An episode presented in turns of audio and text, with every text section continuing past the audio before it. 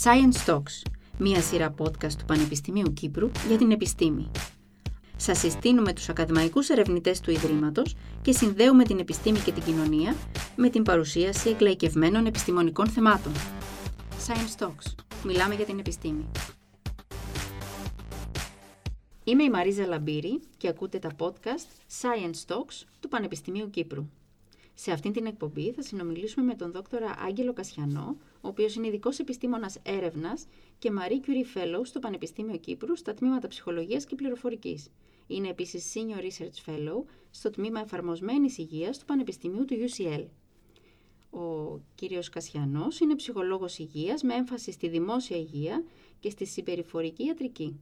Το ερευνητικό του ενδιαφέρον αφορά στους βιοψυχοκοινωνικούς παράγοντες σχετικά με την πρόληψη ασθενειών και την έγκαιρη διάγνωση, κυρίως του καρκίνου, τη διστακτικότητα εμβολιασμών και την ανάπτυξη ψηφιακών παρεμβάσεων υγείας. Συντονίζει αρκετά ερευνητικά έργα για τα οποία θα μας μιλήσει ο ίδιος στην πορεία. Καλώς ήρθατε στο στούντιο. Καλώς σας βρήκα. Ευχαριστώ πάρα πολύ για την ε, πρόσκληση και συγχαρητήρια για την πάρα πολύ ωραία όμορφη πρωτοβουλία. Ευχαριστούμε.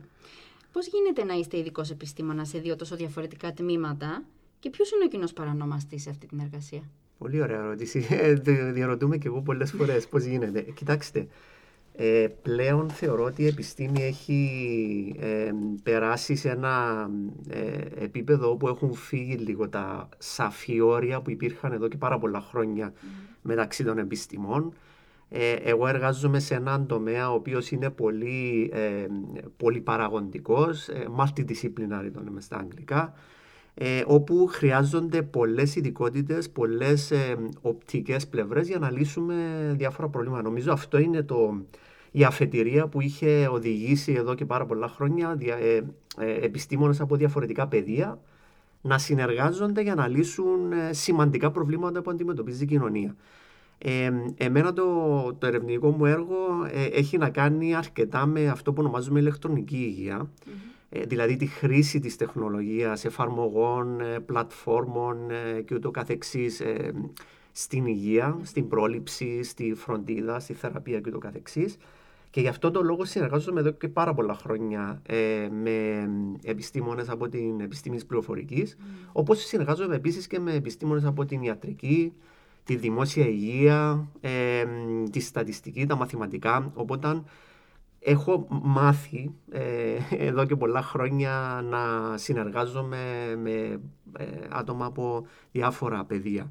Ε, και γι' αυτό το λόγο, επειδή πολλά από τα έργα μου που μπορούμε να μιλήσουμε και στα, στη συνέχεια έχουν να κάνουν με αυτήν την εκμετάλλευση σε εισαγωγικά της τεχνολογίας στην υγεία, ε, γι' αυτό και το Marie Curie Fellowship μου ε, ήταν ε, από κοινού με τα τμήματα ψυχολογίας και πληροφορικής. Αυτό είναι πολύ ενδιαφέρον που μου λέτε, γιατί βλέπω ότι και από τα συνεργαζόμενα πανεπιστήμια με τα οποία έχει σχέση στο Πανεπιστήμιο Κύπρου, ότι υπάρχουν και προγράμματα που φαίνονται πλέον πάρα πολύ πρωτότυπα, προγράμματα σπουδών θέλω να πω, όχι ερευνητικά, και συνδυάζουν τις επιστήμες. Βλέπετε και κάτι τέτοιο να γίνεται στο Πανεπιστήμιο Κύπρου; Φυσικά. Ε, υπάρχει, αν δεν κάνω λάθος, ε, ένα πρόγραμμα που έχει ξεκινήσει τελευταία πάνω σε data science, το οποίο είναι συνεργασία μεταξύ διαφόρων τμήματων και θεωρώ ότι αυτό θα συνεχιστεί και θα ενταθεί.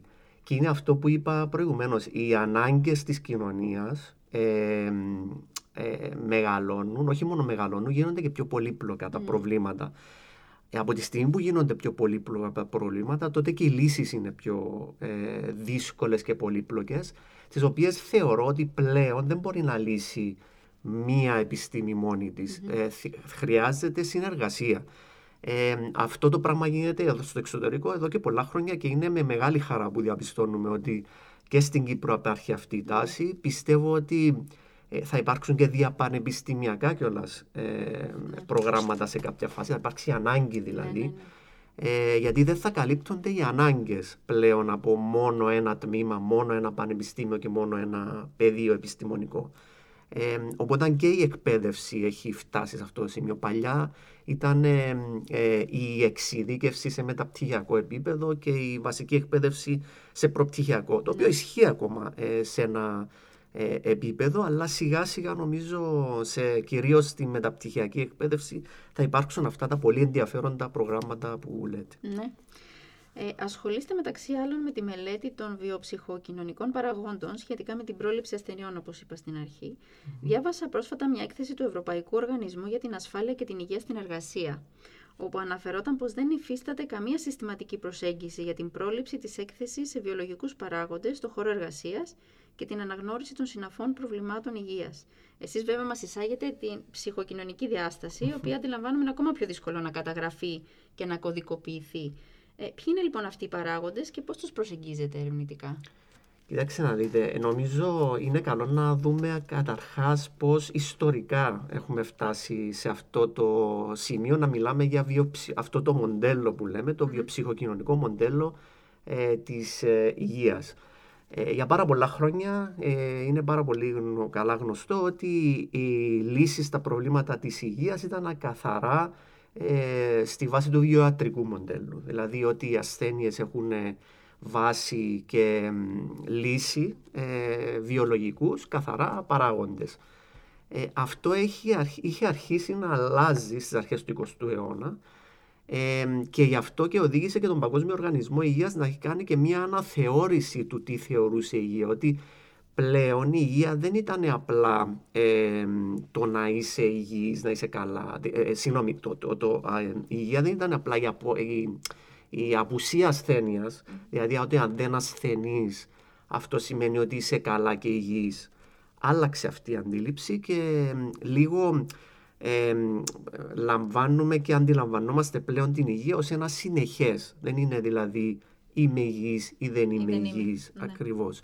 Ε, πάνω σε αυτή τη βάση και αφού ξεκινήσαμε σιγά σιγά να αντιλαμβανόμαστε λίγο διαφορετικά το τι σημαίνει υγεία, ε, εισήχθη, ε, εισήχθη σιγά σιγά και το μοντέλο της βιοψυχοκοινωνικής ε, ε, φροντίδας.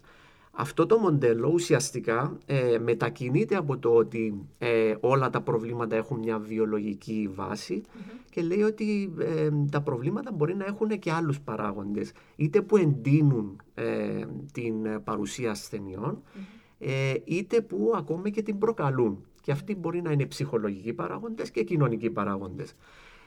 Οπότε όταν πλέον προσεγγίζουμε το θέμα της υγείας, το θέμα της πρόληψης ασθενειών, που είναι πάρα πολύ σημαντικό πλέον και μπορούμε να πούμε και δύο λόγια για το θέμα της πρόληψης στη συνέχεια, ε, πλέον ε, δεν, ε, δεν θεωρούμε ότι το πρόβλημα είναι απλά η παροχή για, παράδειγμα φαρμάκων για να λύσουμε ένα πρόβλημα υγείας, γιατί αυτό πολλές φορές δεν αρκεί, ναι. δεν είναι αρκετό. Θέλει ένα συνδυασμό δηλαδή. Θέλει... Δηλαδή μπορεί να χρειαστούν τα φάρμακα, αλλά να πρέπει να κάνεις και άλλα πράγματα. Σαφώς, σαφώς. Και αυτό όχι μόνο στο επίπεδο ε, της ψυχολογικής υγείας, ακόμα και όμως και στο επίπεδο της φυσικής υγείας. Πολλά ζητήματα τα οποία ε, μας προκαλούν ακόμα και σωματικά ναι. ε, ζητήματα έχουν να κάνουν για παράδειγμα με την αύξηση του άχους ε, το οποίο αυξάνεται όλο και περισσότερο όσο αυξάνονται οι ανάγκες, οι απαιτήσεις της κοινωνίας ε, πολλές φορές ζούμε και ε, απάνθρωπες συνθήκες ε, όσον αφορά την καθημερινότητά μας ε, που μπορεί να βιώνουμε λιγότερο ίσως στην Κύπρο, σε άλλες χώρες ακόμη περισσότερο, στις χώρες του τρίτου κόσμου ακόμη περισσότερο. Οπότε υπάρχουν πάρα πολλοί παράγοντες. Ε, και σε αυτό το πλαίσιο γεννήθηκε και, ο, και η έννοια της πρόληψης. Και η πρόληψη είχε, έχει να κάνει ακριβώς με το ότι δεν αρκεί πλέον απλά να θεραπεύουμε, αλλά το, ο στόχος είναι να απολαμβάνουμε ακριβώς. Ναι. Και... Βέβαια, αυτό που μας λέτε αλλάζει άρδιν τα ιατρικά δεδομένα, τον τρόπο που οι γιατροί προσεγγίζουν τα θέματα, τον τρόπο με τον οποίο περιθάλπτονται οι ασθενείς στα νοσοκομεία και στα θεραπευτήρια, πρέπει να λαμβάνουν υπόψη τους και άλλες παράγοντες και όχι μόνο τους βιολογικούς. Ακριβώς. Και αυτό είναι πάρα πολύ σημαντικό σε ένα πλαίσιο συστήματος υγείας. Ναι. Που είναι και επίκαιρο λόγω, της, ε, λόγω του Γενικού Συστήματος Υγείας στην Κύπρο. Ε, κοιτάξτε να δείτε, να είμαι ειλικρινής βέβαια, δεν είναι ε, όλοι στο ιατρικό μοντέλο που αποδέχονται ε, παγκοσμίως, όχι μόνο στην ναι, Κύπρο, που αποδέχονται αυτή την οπτική. Και δίνουμε αγώνα ως ε, συμπεριφορικοί επιστήμονες ε, να, είτε να πείσουμε είτε να εισαγάγουμε το ζήτημα της, ε, της ε, αντίληψης των συμπεριφορικών, γιατί αυτός είναι ο δικός μας ο, ο τομέας. ε, παραγόντων όσον αφορά την υγεία. Από την άλλη όμως υπάρχουν ε, και γιατροί ε, όπου σταδιακά αντιλαμβάνονται αυτό το πράγμα.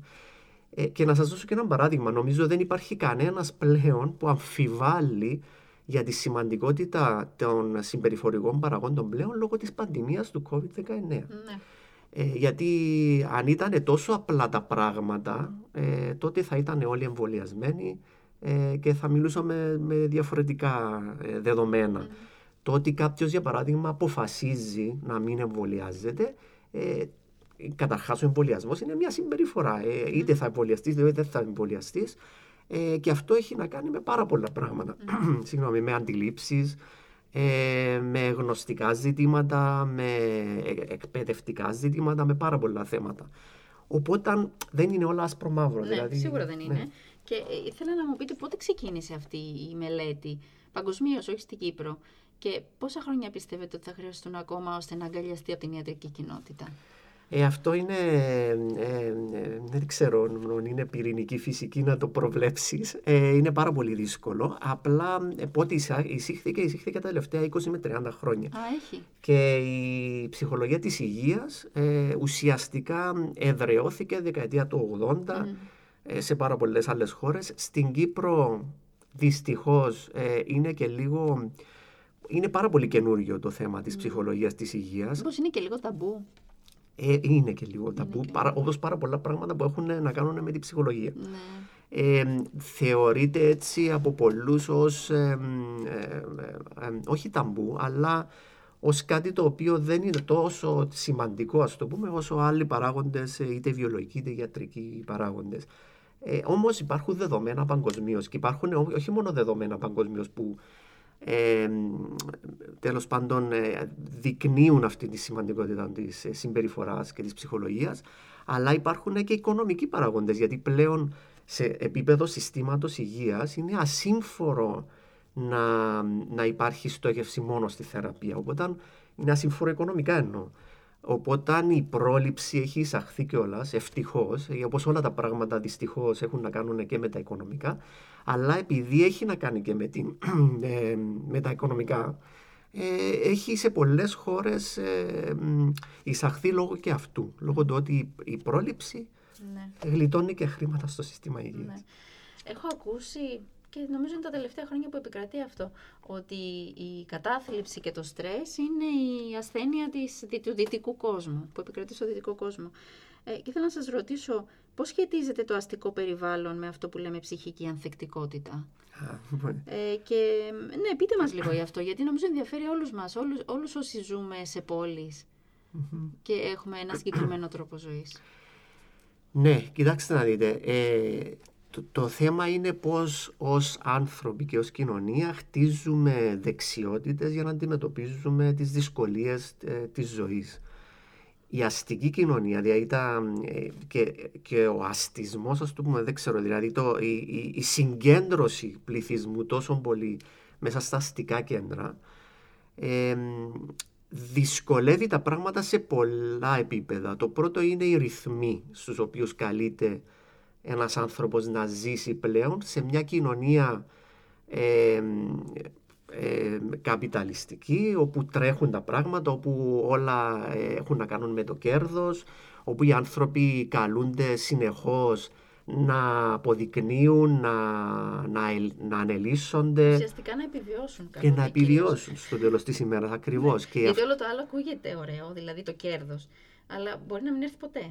Ναι. Ε, το θέμα να είναι μόνο η επιβίωση για μια μεγάλη μερίδα κόσμου. Ακριβώς. Και είναι, και είναι και θέμα ευκαιριών στο τέλος της ημέρας. Δεν έχουν όλοι οι άνθρωποι τις ίδιες ευκαιρίες για να, για να πλουτίσουν. Γι' αυτό όμως, που προβάλλεται όμως εδώ και πάρα πολλά χρόνια ε, σε αυτό το πλαίσιο και αυτό το σύστημα που ζούμε, είναι αυτό η, η, η αναζήτηση τέλος πάντων της καλύτερης ζωής, του κέρδους, ότι κάποια φάση θα ζούμε καλύτερα κτλ. Το οποίο έρχεται σε κάποιους ανθρώπους, σε κάποιους άλλους όχι, σε άλλους λιγότερο, σε άλλους περισσότερο, αναλόγως των ευκαιριών που έχουν είτε για να σπουδάσουν, είτε για να ζήσουν καλύτερα, είτε για να βρουν μια καλύτερη δουλειά για τα παιδιά τους κτλ. Αυτοί οι άνθρωποι όμως που μαζεύονται και συγκεντρώνονται στις πόλεις, γιατί εκεί είναι και οι ευκαιρίες για, να, ναι, για να δουλέψουν, αντιμετωπίζουν αρκετά προβλήματα, όχι μόνο τον, σε επίπεδο ρυθμών, αλλά και σε επίπεδο ανωνυμίας, Ε, είναι πάρα πολύ δύσκολο σε ανθρώπους που ζουν, που μπορεί να μην το βλέπουμε τόσο πολύ στην Κύπρο, που δεν έχουμε τόσο μεγάλα αστικά κέντρα, αλλά στο εξωτερικό είναι σοβαρό φαινόμενο, όπου οι άνθρωποι ζουν με πολλούς άλλους ανθρώπους, αλλά πολύ απομονωμένα. Ναι, μοναξιά που λένε, η μοναξιά των πόλεων. Ακριβώς. Ακριβώς. Αυτή η μοναξιά των πόλεων έχει καταντήσει έτσι μια άλλη πανδημία, ένα άλλο ε, όπου οι άνθρωποι δυσκολεύονται να αντλήσουν κοινωνική υποστήριξη. Και η κοινωνική υποστήριξη είναι ένας από τους παράγοντες οι οποίοι προστατεύουν το, άτομο από πολλές ε, ψυχικές ασθένειες, συμπτώματα τα οποία είτε καταθλιπτικά είτε άχους τα οποία μπορούν να τον, ε, να τον επιβαρύνουν. Οπότε είναι όλο αυτό το πλαίσιο που είναι πολύ δύσκολο για πολλούς ανθρώπους. Πώς θα μπορούσε όμως μια πόλη να βοηθά τους κατοίκους και τα συστήματά της να προβάλλουν αντίσταση και να ανακάμπτουν απέναντι στις αντικσότητες; Ε, εντάξει, δεν είναι μόνο θέμα των πόλεων, είναι και θέμα ε, μεγαλύτερων έτσι, ε, πλαισίων όπως κυβερνήσεις, ε, συστήματα υγείας και το καθεξής και πώς συνδέονται όλα αυτά μεταξύ τους. Ε, στο τέλος της ημέρας νομίζω μια πρόταση είναι βασική, ότι ε, οι πόλεις πρέπει να γίνουν πιο ανθρώπινες.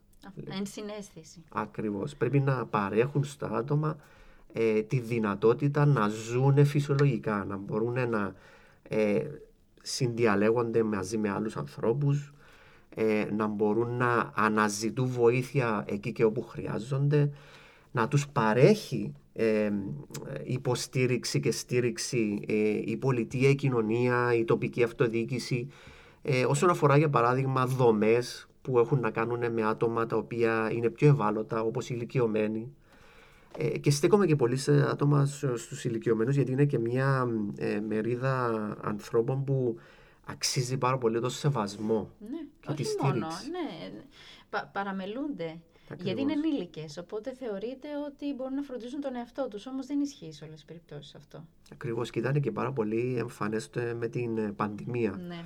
Τώρα, ότι ε, ήταν μια ομάδα ανθρώπων που χρειάστηκε πάρα πολύ τη στήριξη, της, ε, της πολιτείας και της κοινωνιας ε, οπότε αυτή, ε, αν θέλετε, μια στρατηγική και ένα σύστημα το οποίο θα είναι πιο ανθρώπινο, θα βλέπει τους ανθρώπους ε, όχι ως νούμερα, αλλά ως πραγματικά αυτό που είναι, ως άνθρωποι ε, και θα τους παρέχει τις, τη φροντίδα που χρειάζονται ε, χωρίς επιβάρυνση επιπλέον, χωρίς διαχωρισμό ανθρώπων σε αυτούς που μπορούν να ε, στηρίξουν. Κοινωνικές τάξεις. Ακριβώς, τις τάξεις οι οποίες υπάρχουν. Δεν, δεν, ναι, δεν, είναι, είναι, είναι δομικό αυτό το θέμα της κοινωνίας και του συστήματος που ζούμε. Ναι.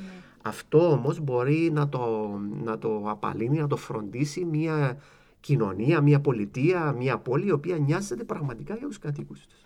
Πρέπει να γίνουμε λιγότερο ε, αυστηροί και περισσότερο εύκαμπτοι. Ακριβώς, ακριβώς. Ε, θα σας πω σε ένα άλλο θέμα που το αναφέρατε φυσικά πριν και είναι πάρα πολύ επίκαιρο και σχετίζεται και σε ένα βαθμό με όσα προείπαμε. Ε, παρά τις παρουσιάσεις επιστημονικών στοιχείων, τα υψηλά ποσοστά θνησιμότητας από την COVID-19, τις εκκλήσεις των κυβερνήσεων παγκοσμίως. Παρατηρούμε πολλούς να ισχυρίζονται ότι ε, στον πληθυσμό υπάρχουν οι θετικοί και αρνητικοί ως προς τους εμβολιασμούς. Υπάρχουν και οι διστακτικοί, μια τρίτη κατηγορία ανθρώπων ποια είναι τα χαρακτηριστικά της κάθε ομάδας και πώς μπορεί να βοηθήσει η επιστήμη της ψυχολογίας στο να έρθουν πιο κοντά στην επιστήμη; Ναι, είναι πάρα πολύ, ένα πάρα πολύ φλέγον και σημαντικό ζήτημα που αντιμετωπίζουμε, ε, το οποίο αντιμετωπίζαμε, να είμαι ειλικρινής, ε, και προηγουμενως ε, γιατί το θέμα των εμβολιασμών δεν είναι σημερινό, Φυσικά. ούτε της διστακτικότητας είναι σημερινό, απλά με την πανδημία... Το βλέπαμε στα παιδιά τους κυρίως. Ακριβώς, ναι. ναι με τα παιδιατρικά εμβολία. με την πανδημία και έτσι αν θέλει, αποκάλυψε και πολλά πράγματα. Ναι, έχετε ε, δίκιο σε αυτό. Ε, στη λέξη αποκάλυψη. Πιστεύω ότι είναι η καλύτερη λέξη που μπορούμε να χρησιμοποιήσουμε ως μάθημα από αυτή την πανδημία. Ακριβώς και να μάθουμε ακριβώς. Πάρα πολύ ναι. σημαντικό. Γιατί δεν θα τελειώσει αύριο. Ναι. Καταρχάς, δεν θα τελειώσει αύριο η πανδημία, αλλά ναι. θα καλεστούμε και στο μέλλον να αντιμετωπίσουμε παρόμοιες καταστάσεις. Σωστά όσο προχωράμε, ε, πολλά ζητήματα, όπως είπα προηγουμένως, γίνονται πιο πολύπλοκα, κοινωνικά αλλά και ιατρικά. και θα καλεστούμε να τα αντιμετωπίσουμε αργά ή γρήγορα. Και δεν είναι μόνο η πανδημία, είναι για ο καρκίνος, είναι τα καρδιακά νοσήματα, είναι πάρα πολλά θέματα που χρειάζονται αυτή την ε, αντίληψη. Ε, τώρα, όσον αφορά τα, ε, το τις θέμα. Τι τρεις κατηγορίες που είπαμε. Τις τρεις κατηγορίες των. Ε, ναι. Της αντίληψης ως προς τους εμβολιασμούς. Ε, είναι πάρα πολύ σωστό αυτό που λέτε και δυστυχώς ακόμη και σήμερα ε, παρατηρούμε πολλούς επισήμως και ανεπισήμως να αντιλαμβάνονται τον κόσμο ως αυτό το δίπολο που έχετε πει. Αυτό το άσπρο μαύρο, ότι είτε αποδέχεσαι είτε δεν αποδέχεσαι εμβολιασμού, το οποίο δεν είναι ακριβώς έτσι. Υπάρχει στην κοινωνία μια μικρή μερίδα ατόμων, ε, η οποία είναι αυτό που λέμε αρνητική ως προς τους εμβολιασμούς.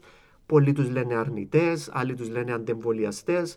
Στο τέλος της ημέρας αυτό που είναι σημαντικό είναι ότι είναι άτομα τα οποία έχουν ισχυρές απόψεις, ε, οι οποίες όμως δεν, είναι, ε, δεν έχουν μόνο μία πηγή, υπάρχουν πολλές πηγές που επηρεάζουν αυτές τις ισχυρές απόψεις που έχουν εναντί των εμβολιασμών και που είναι και συνειφασμένες με πολλά άλλα πράγματα. Δηλαδή, ε, όσον αφορά για παράδειγμα και τη στάση τους για άλλα ζητήματα. Μάλιστα.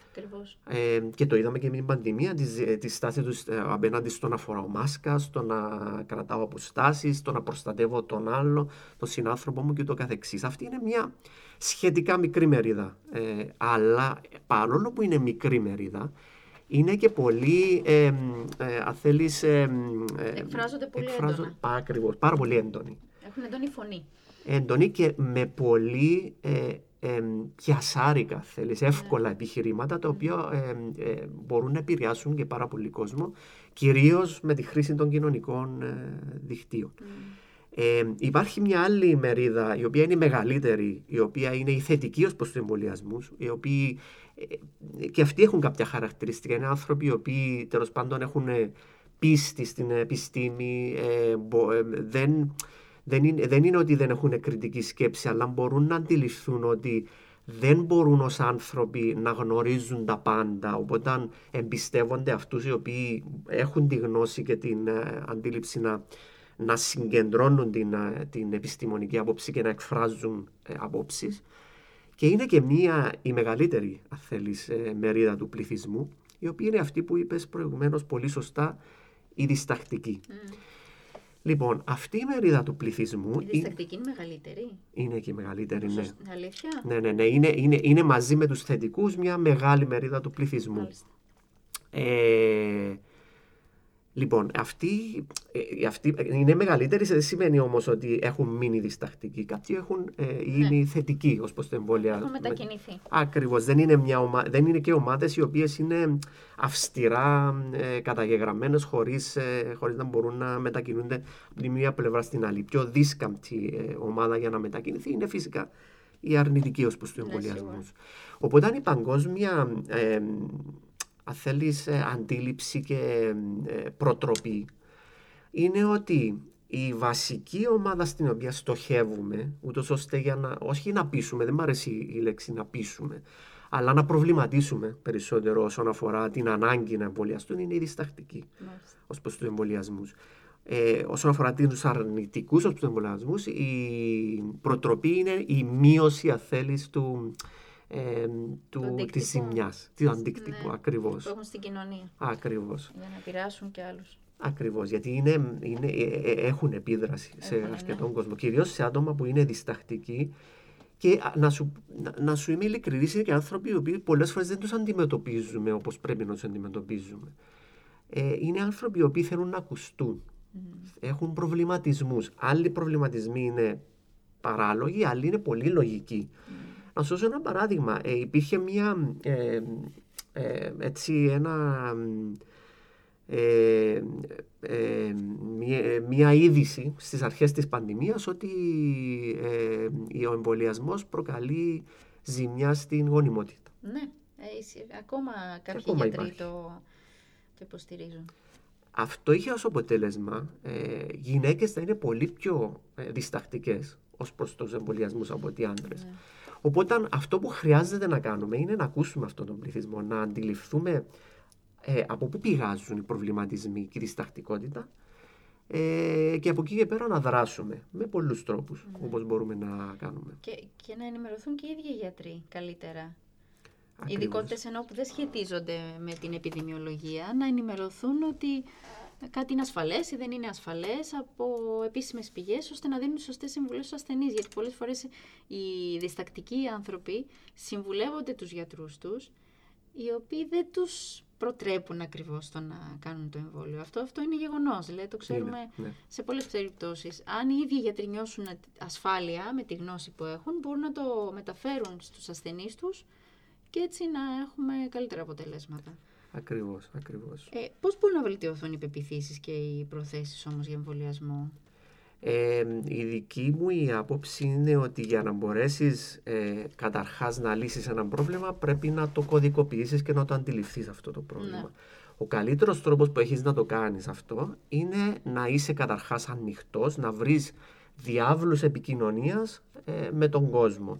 Για να το κάνεις αυτό ε, έχουμε μια χρυσή ευκαιρία στην Κύπρο που λέγεται Γενικό Σύστημα Και γιατί το λέω αυτό, Γιατί από έρευνες που κάνουμε και εμείς αλλά και στο εξωτερικό, ε, φαίνεται κάτι πάρα πολύ ξεκάθαρο ότι ε, ένας παράγοντας ο οποίος ε, επηρεάζει πάρα πολύ τη διστακτικότητα είναι η πηγή της πληροφορίας.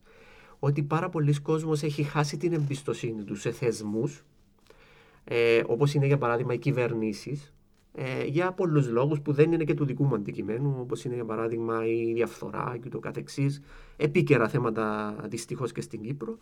Ε, και λόγω αυτής της απώλειας της εμπιστοσύνης στους θεσμούς, δεν εμπιστεύονται και το μήνυμα. Παρόλο που το μήνυμα είναι σωστό, είναι επιστημονικά τεκμηριωμένο, η πηγή είναι πρόβλημα. Οπότε η δική μου άποψη και το, και το όχι μόνο εμένα ε, και άλλων συναδέλφων και το έχουμε πει επανειλημμένα ότι είναι ότι το σύστημα υγείας πρέπει να κινητοποιηθεί γιατί η πηγή των γιατρών, των ειδικών υγείας ευτυχώς ακόμη και σήμερα ε, χαίρει από τον κόσμο.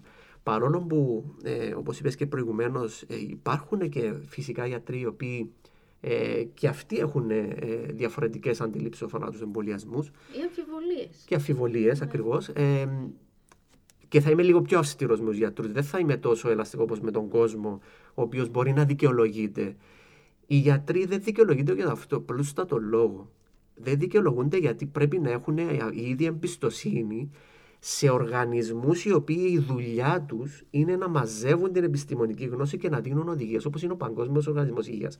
Για μένα, στη δική μου την αντίληψη, δεν νοείται να δουλεύεις σε αυτό το επάγγελμα, είτε είσαι γιατρός, είτε είσαι νοσηλευτής, είτε είσαι ψυχολόγος, είτε είσαι οτιδήποτε έχει να κάνει με την υγεία, και να μην ε, αντιλαμβάνεσαι κάτι πάρα πολύ βασικό, ότι εσύ σαν ειδικός καταρχάς, παρόλο που έχεις τη γνώση, δεν μπορείς να έχεις την συσσωρευμένη γνώση, η οποία είναι πάρα πολλές έρευνες που βγαίνουν. Οπότε η δουλειά αυτών των οργανισμών είναι να μαζεύουν τα δεδομένα και να βγάζουν προτάσεις και προτροπές. Οπότε, στη δική μου αντίληψη, αυτή είναι η δουλειά σου, να ακούς αυτούς τους οργανισμούς, γιατί αυτοί οι οργανισμοί βασίζονται στα δεδομένα. Mm. Λοιπόν, ε, οπότε... Σε κάποιες περιπτώσεις μπορεί να είναι και λίγο τεμπελιά, δηλαδή το να, ε, να μην θέλουμε να αφιερώσουμε χρόνο να μελετήσουμε αυτά, αυτές τις πληροφορίες που είναι πράγματι πολλές και πολύ σημαντικές. Σε κάποια άλλη περίπτωση μπορεί να είναι μια προσπάθεια να αποποιηθούμε την ευθύνη. Να μην ναι. θέλουμε να πάρουμε πάνω μας την ευθύνη.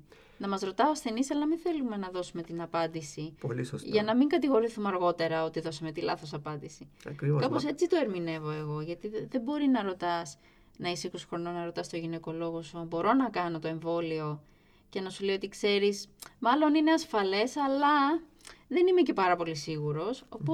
εσύ που έχεις την αμφιβολία, και βρίσκεσαι σε αυτή την ομάδα των διστακτικών που είπαμε πριν, τι θα κάνεις; Δεν θα το κάνεις το εμβόλιο. Αν υπάρχει έστω και 1% πιθανότητα να μην μπορέσω να κάνω παιδί, ε, δεν θα το κάνω. Ακριβώς.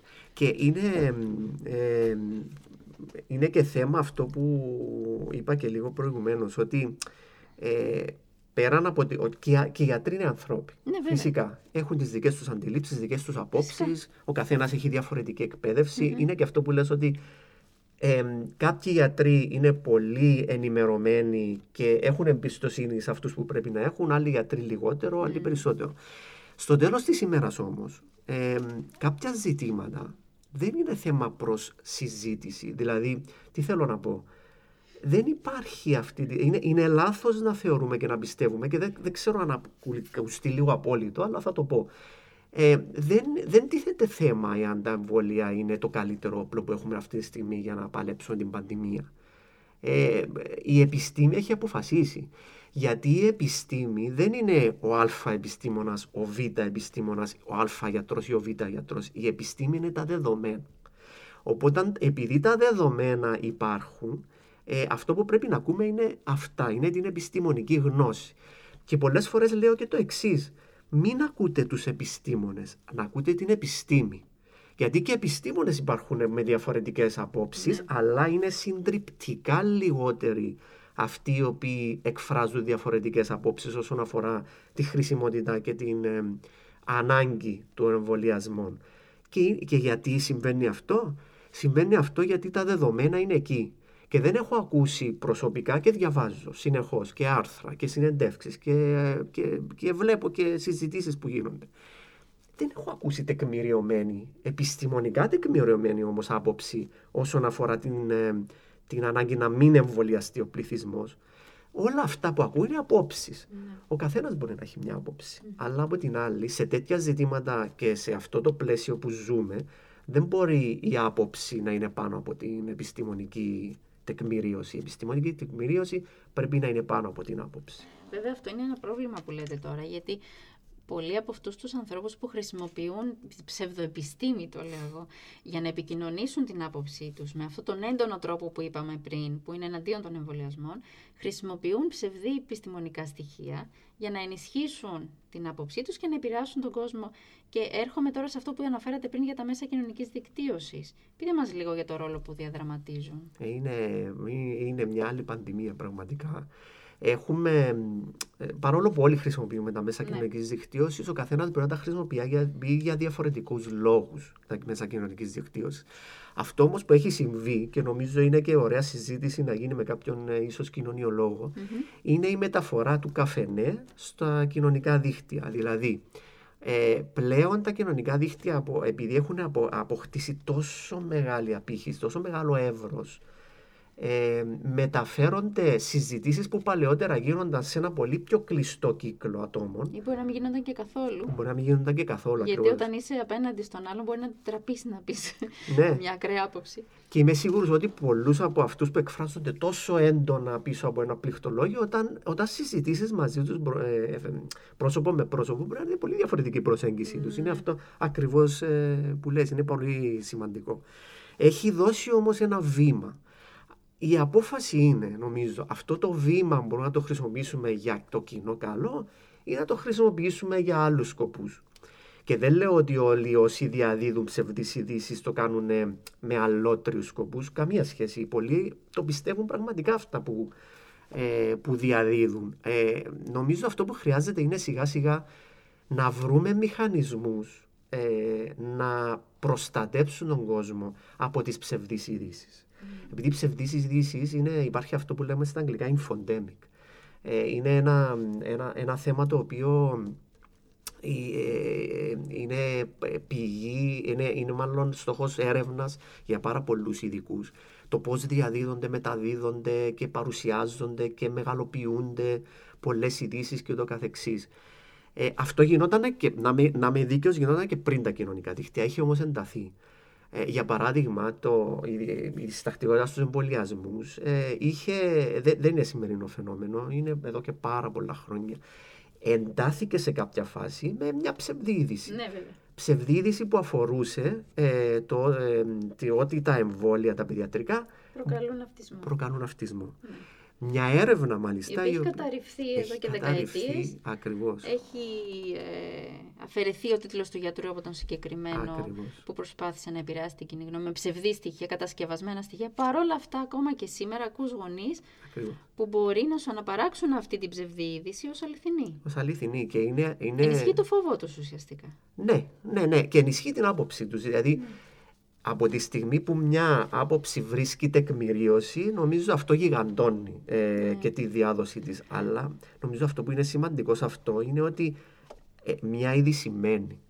Δηλαδή ένα, μια ψευδής είδηση η οποία διαδίδεται, έστω και αν μετά ε, υπάρχει μια προσπάθεια τέλος πάντων να την καταρρύψεις με τεκμηρίωση, με επιστημονικά δεδομένα κτλ.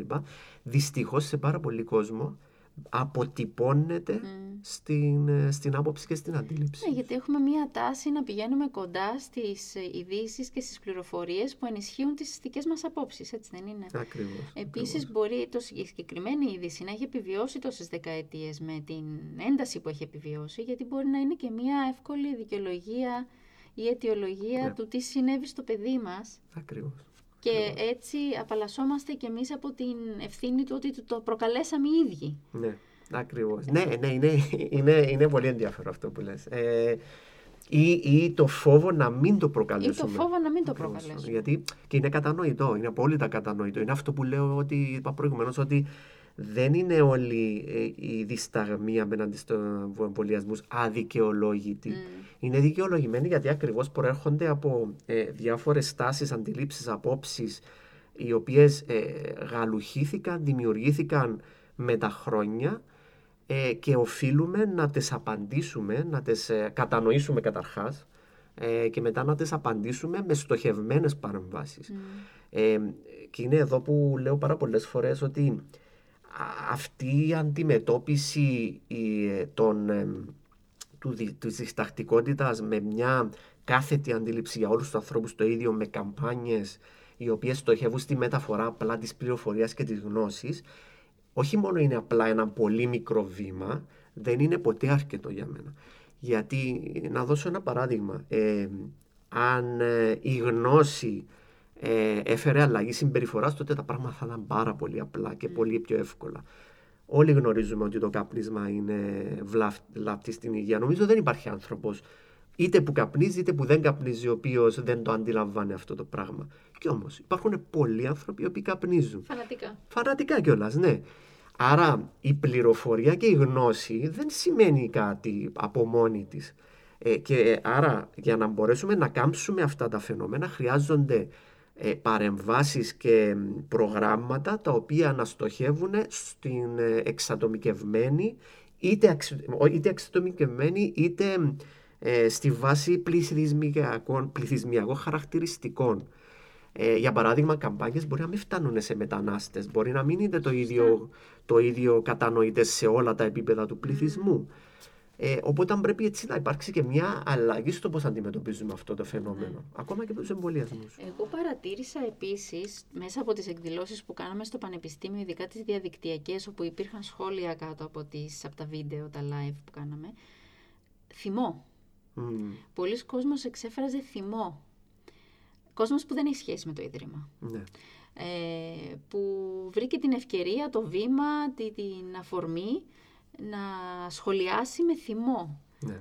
Αυτό πώς το εξηγείτε; Γιατί βγήκε τόσο θυμό στην επιφάνεια; επειδή δεν διοχετεύθηκε πουθενά αλλού αυτός ο θυμός και δεν μπορέσαμε καπο, ε, ε, στην προηγούμενο διάστημα να ακούσουμε αυτούς τους ανθρώπους οπότε ε, ε, πολλοί κόσμος αναγκάστηκε να βγάλει το θυμό, την, να εκφραστεί με τέτοιο τρόπο ε, σε αυτά τα βήματα που του δίνονται είτε κάτω από αναρτήσεις ε, κάποιες φορές και σε, με ακραία, Με ακραία πραγματικά, ναι. ακραία φρασιολογία και σε ακραίο Πολύ. επίπεδο Και με απειλές. και απειλές το οποίο είναι, δεν, είναι, δεν μπορεί να είναι αποδεκτό. Δεν μπορεί Ναι. να είναι ούτε κατανοητό αυτό το πράγμα. Ε, το να εκφράσεις θυμό σε κάποια πλαίσια ε, και να εκφραστείς με κάποιο τρόπο είναι με ένα κατανοητό, ε, με κάποια όρια όμως. Γιατί οι άνθρωποι στους οποίους απευθύνεσαι, και το λέω γιατί το, το έχω βιώσει και προσωπικά, με κάποιες ε, επιθέσεις ή ξέρω εγώ τέλος πάντων ε, αναρτήσεις και σχόλια κτλ.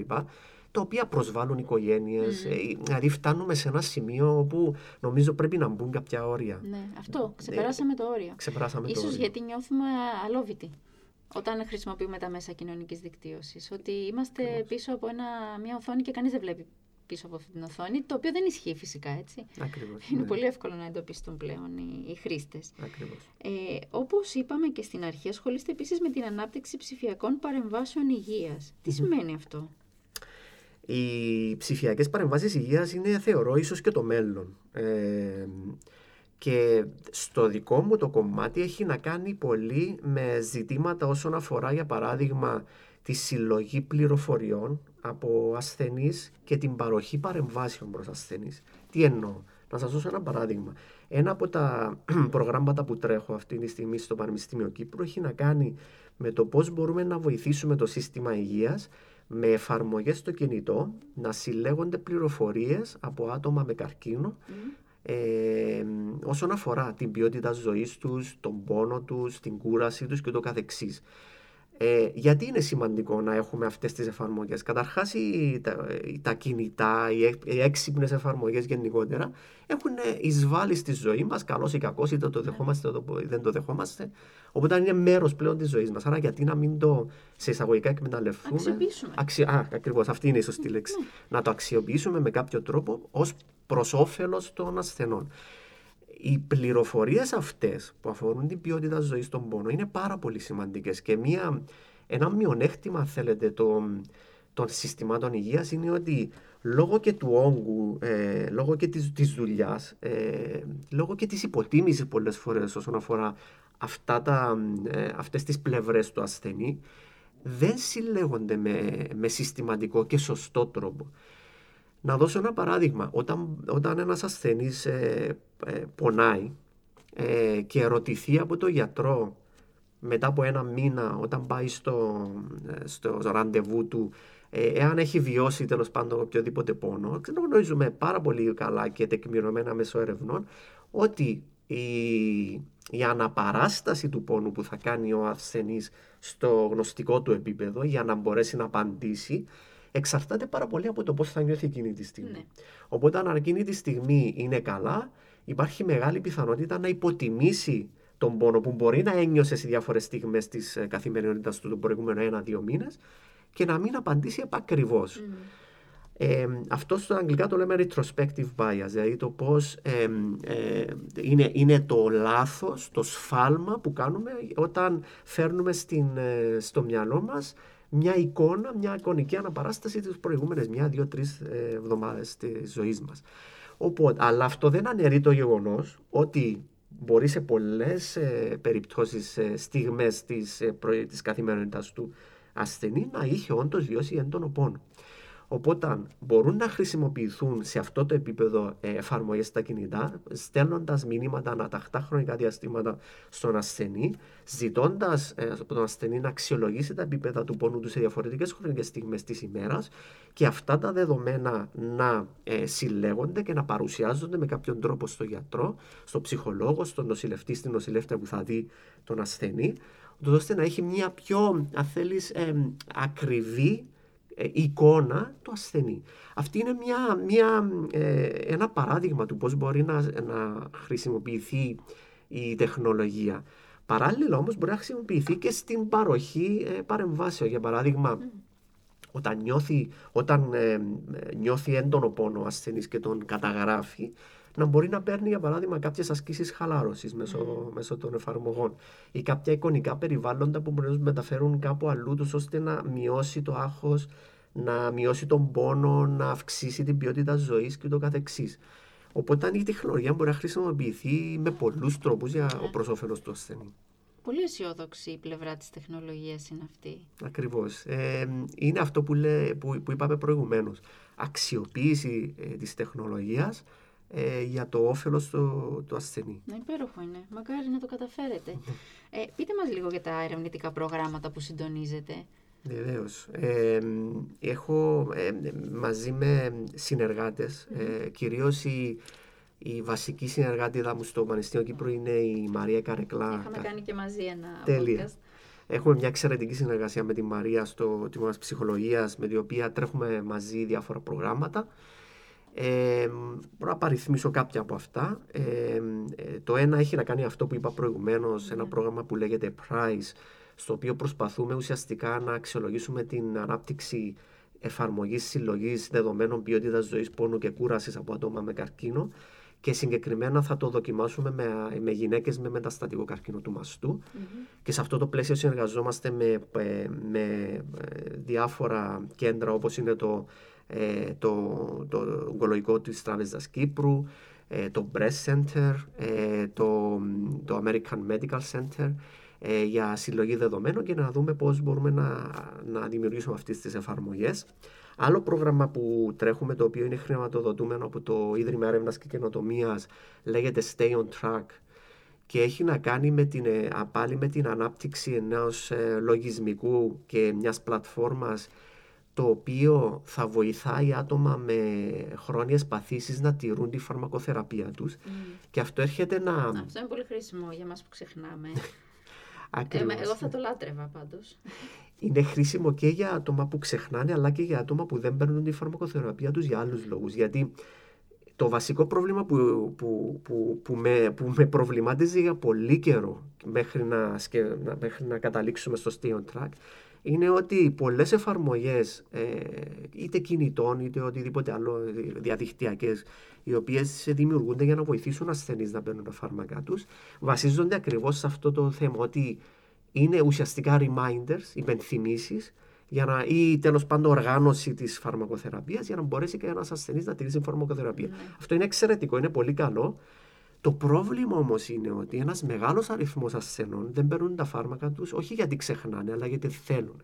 Ναι, γιατί, γιατί όμως δεν θέλουμε; Δεν θέλουν γιατί έχουν, όπως είπαμε και προηγουμένως όσον αφορά τους εμβολιασμούς, έχουν συγκεκριμένες απόψεις και αντιλήψεις όσον αφορά τα φάρμακα, mm. όσον αφορά τους γιατρούς, το ιατρικό επάγγελμα. Mm. Γνωρίζουμε για παράδειγμα ότι οι πεπιθήσεις και αντιλήψεις έχουν να κάνουν σε μεγάλο βαθμό με μια μερίδα του κόσμου ε, εάν θα πάρει τη φαρμακοθεραπεία ή όχι. Έχουν όμως κάνει τη διαδικασία, έχουν πάει στο γιατρό, έχουν διαγνωστεί, mm-hmm. τους έχουν ε, δώσει τα φάρμακα και παρόλα αυτά επιλέγουν να μην τα πάρουν. Ακριβώς, ακριβώς. Αυτό είναι μια ιδιαίτερη κατηγορία, δεν το ήξερα ότι υπάρχουν υπάρχει, τέτοια. Υπάρχει και είναι, είναι σοβαρή mm. και δημιουργεί πολλά προβλήματα σε επίπεδο συστήματος υγείας, mm. γιατί ασθενείς οι οποίοι ε, δεν παίρνουν τα φάρμακα τους δεν είναι μόνο το ότι θα, σε κάποια φάση θα δημιουργήσουν ε, πρόβλημα στους ιδίους. Mm. Είναι ότι δημιουργούν και πρόβλημα γενικότερο γιατί οι ασθενείς οι οποίοι δεν παίρνουν η φαρμακοθεραπεία ζητάνε περισσότερη βοήθεια από το mm. σύστημα υγείας. Επιβαρύνουν το σύστημα. Επιβαρύνουν το σύστημα, στερώντας, άθελα τους βέβαια, ε, τη δυνατότητα του συστήματος υγείας να φροντίσει άλλους ανθρώπους. Ναι. Οπότε αν φτιάξαμε έτσι μια εφαρμογή για κινητά και στο μέλλον με μελλοντική ε, χρηματοδότηση θα προσπαθούμε να το συνδέσουμε και μια, με ένα πρόγραμμα λογισμικό για τους γιατρούς το οποίο όχι μόνο λειτουργεί ως αυτό που είπατε δηλαδή το, το να θυμάμαι να παίρνω χάπια μου αλλά και χρησιμοποιώντας τεχνικές ε, κυρίως της ε, θεωρίας αποδοχής και δέσμευσης ε, ούτως ώστε να ενισχύσει για παράδειγμα τις αξίες της υγείας, τις αξίες της ε, φροντίδας και ούτω καθεξής ε, και να μειώσει την αντίσταση ως προς τους, ε, και να, μάλλον να, συγγνώμη, να, να αλλάξει λίγο τις πεπιθήσεις όσον αφορά τις, ε, ε, τη φαρμακοθεραπεία. Αυτό το πρόγραμμα φτάνει προς το τέλος, έχουμε μαζέψει δεδομένα αρκετά. Ε, αν έχουμε χρόνο, μπορώ να πω άλλα ένα-δύο προγράμματα που έχουμε. Βεβαίως να μας τα πείτε. Είναι πολύ σημαντικά προγράμματα. Ε, πάνω στο πλαίσιο του, της, ε, της ηλεκτρονικής υγείας έχουμε και ένα πρόγραμμα που είναι χρηματοδοτούμενο από το Union for International Cancer Control, διεθνές πρόγραμμα που αναπτύσσουμε έτσι μια πλατφόρμα για γυναίκες με μεταστατικό καρκίνο του μαστού με, όπου ουσιαστικά προσπαθούμε να μαζέψουμε την πληροφορία για αυτές τις γυναίκες, το pathway to treatment που λέμε, ε, τεχνικές για να μπορούν να ε, χαλαρώσουν, για να μπορούν να αναπτύξουν λίγο τις δεξιότητες τους ε, και λέγεται MedGuide, το οποίο φτάνουμε και αυτό προς το τέλος της δοκιμής ε, και αισιοδοξούμε να μπορέσουμε έτσι να το δοκιμάσουμε και πιλωτικά στο εγγύς μέλλον ε, με ασθενείς και στην Κύπρο και στο εξωτερικό. Έχουμε μια, ένα μεγάλο project το οποίο τρέξαμε με την Μαρία την Καρεκλά και ένα καθηγητή από το ε, Πανεπιστήμιο της Βασιλείας ως επικεφαλής, τον Άντρου τον Γκλώστερ, ε, που λέγεται COVID-19 Impact, το οποίο είναι ένα πρόγραμμα το οποίο ε, είναι από τα μεγάλα προγράμματα που έγιναν κατά τη διάρκεια της πανδημίας με συλλογή δεδομένων περίπου 10.000 ατόμων από πολλές χώρες. Mm. Έχουμε, έχουμε συνεργάτες από πάνω από 20 χώρες ε, από την Ισπανία, την Κολομβία μέχρι το Χονγκ Κόνγκ και την Κύπρο φυσικά. Και έχουμε δεδομένα τα οποία έχουμε δημοσιεύσει κάποια από αυτά, αλλά είμαστε στη διαδικασία της ανάλυσης και της επεξεργασίας για να παρουσιάσουμε ουσιαστικά αποτελέσματα τόσο αφορά την επίδραση της πανδημίας στην ε, ψυχική υγεία, αλλά και τους συμπεριφερικούς παράγοντες που σχετίζονται με την πανδημία. Όπως για παράδειγμα, πώς επηρέασε η πανδημία τις, αυτό που λέμε συμπεριφορές υγείας, η άσκηση, το καπνισμα η κατανάλωση αλκοόλ, αλλά και τις συμπεριφορές εκείνες που είναι προστατευτικές ως προς τον κόσμο. Όπως είναι η χρήση της μάσκας, ναι. ε, παράγοντες που σχετίζονται με αυτό, ακόμα και με τους, ε, και την εμβολιαστική διστακτικότητα. Οπότε είναι ένα μεγάλο πρόγραμμα το οποίο ε, έχουμε συλλέξει δεδομένα και στη διαδικασία της ανάλυσης. Είναι ευρωπαϊκό το πρόγραμμα αυτό, χρηματοδοτείται από, την... όχι, τα ευρωπαϊκά προγράμματα, όχι. Όχι, ήταν μια έμπνευση που είχαμε με τη Μαρία και τον Άντριου ε, στο πρώτο lockdown, όπου καλεστήκαμε να μείνουμε σπίτι και κάπου εκεί μεταξύ jogging, άσκησης και συζητήσεων ε, εμπνευστήκαμε αυτό το πρόγραμμα ε, για να συλλέξουμε δεδομένα χωρίς χρηματοδότηση. χωρίς Ουσιαστικά και με την ευγενή και ε, αν θέλεις, ε, συμβολή πολλών επιστημόνων από πολλές χώρες οι οποίοι καλέστηκαν να δώσουν Στοιχεία. ακριβώς και, και το χρόνο τους. Και είναι ωραίο αυτό που μου λέτε, γιατί πρέπει να καταλάβει και ο κόσμος που δεν ασχολείται με την έρευνα, ότι η έρευνα δεν είναι μια μοναχική πορεία.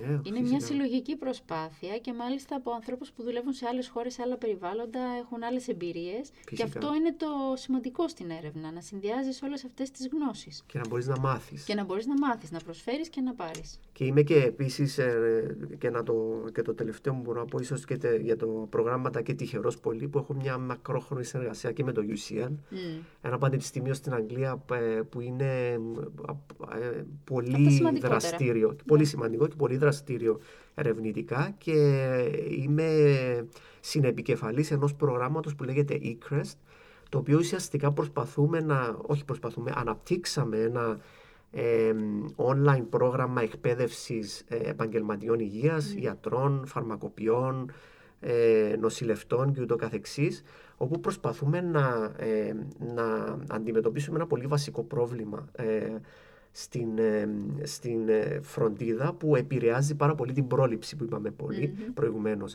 Γιατί μπορεί να οδηγήσει σε καθυστέρηση διάγνωσης διαφορών ασθενειών. Και αυτά λέγονται κάποια cognitive, γνωστικά λάθη, τα οποία μπορούν να συμβούν σε ε, ραντεβού που έχουμε με, με ασθενείς. Ε, αυτά τα γνωστικά λάθη μπορούν να οδηγήσουν σε ε, misdiagnosis, δηλαδή ναι. λάθος διάγνωση. Να σας δώσω ένα παράδειγμα. Ε, ε, ένας ε, ασθενής που πάει στο ιατρείο με βήχα, mm-hmm. αυτός ο βήχας μπορεί να είναι οτιδήποτε από μια απλή γρήπη, ένα κρυολόγημα, μέχρι καρκίνο του ναι. πνεύμονα.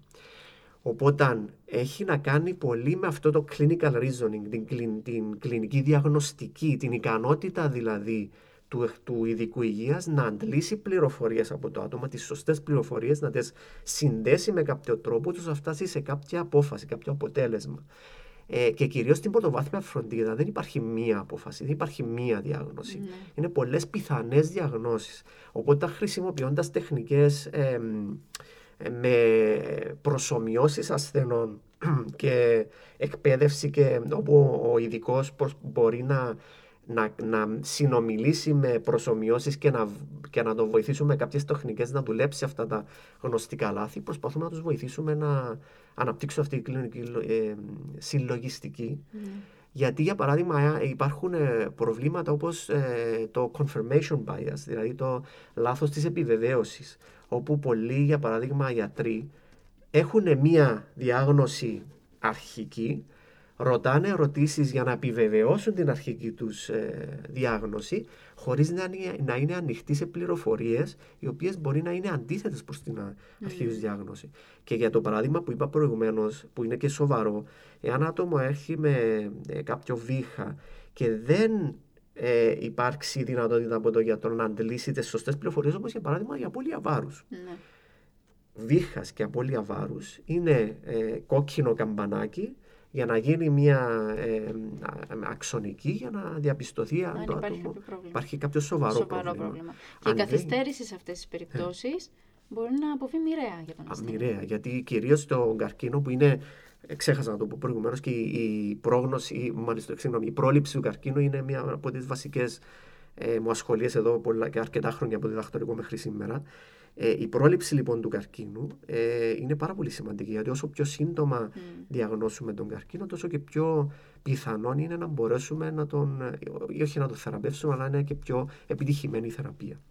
Αν σας ρωτούσα σήμερα ποια είναι η μεγαλύτερη ερευνητική σας φιλοδοξία; Ασχολείστε με πάρα πολλά προγράμματα. δεν ξέρω που βρίσκεται χρόνο να πηγαίνετε στο σπίτι, αλλά αν σας ρωτούσα τώρα, με όλα ναι. αυτά που μας είπατε, ποια είναι η μεγαλύτερη φιλοδοξία σας ερευνητικά, τι θα μου λέγατε; Ναι, πολύ, πολύ σημαντική ερώτηση. Δεν το έχω σκεφτεί ποτέ. Ε, αποφεύγω γενικότερα να έχω φιλοδοξίες, να είμαι ειλικρινής. Ε, όραμα, στο όραμα. όραμα. Ναι, ναι, σωστά, ένα όραμα.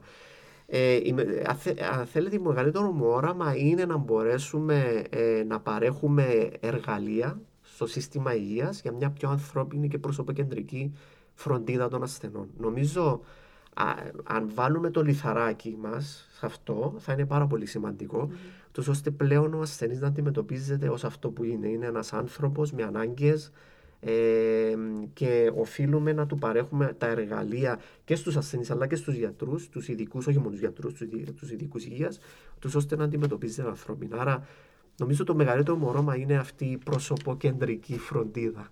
Εύχομαι να το κατακτήσετε. Ε, όχι μόνος μου, σίγουρα. Ε, όχι, αφού το είπαμε. είναι μια συλλογική προσπάθεια. Μια συλλογική προσπάθεια. Σας ευχαριστώ πολύ που ήσασταν σήμερα εδώ και ευχαριστώ και για τη συζήτηση. Εγώ ευχαριστώ και πραγματικά ήταν πολύ ενδιαφέρουσα η συζήτηση και εύχομαι κάθε επιτυχία και να αγκαλιαστεί αυτή η προσπάθεια από πάρα πολύ κόσμο γιατί είναι χρέος μας, ε, νομίζω, σαν επιστημονική ναι. κοινότητα να μοιραστούμε και να, με τον κόσμο τη δουλειά που κάνουμε. Γι' αυτό και λέμε ότι ουσιαστικά επικοινωνούμε την επιστήμη μέσα από αυτή την εκπομπή και αυτό προσπαθούμε να κάνουμε. Με απλά λόγια και κατανοητά, για να μπορεί και ο κόσμος να, μπορεί να, να έχουμε ένα κανάλι επικοινωνίας με τον κόσμο. Ακριβώς.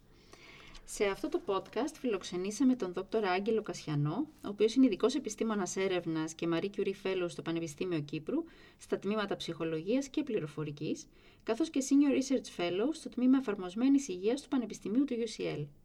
Για να ακούτε τα επεισόδια της σειράς μας, επισκεφτείτε την ιστοσελίδα του Πανεπιστημίου Κύπρου ή εγγραφείτε στα podcast Science Talks στο Spotify. Μπορείτε να ακούσετε επίσης τις εκπομπές κάθε πέμπτη στον UCY Voice 95.2. Είμαι η Μαρίζα Λαμπύρη, ευχαριστώ που μας ακούσατε.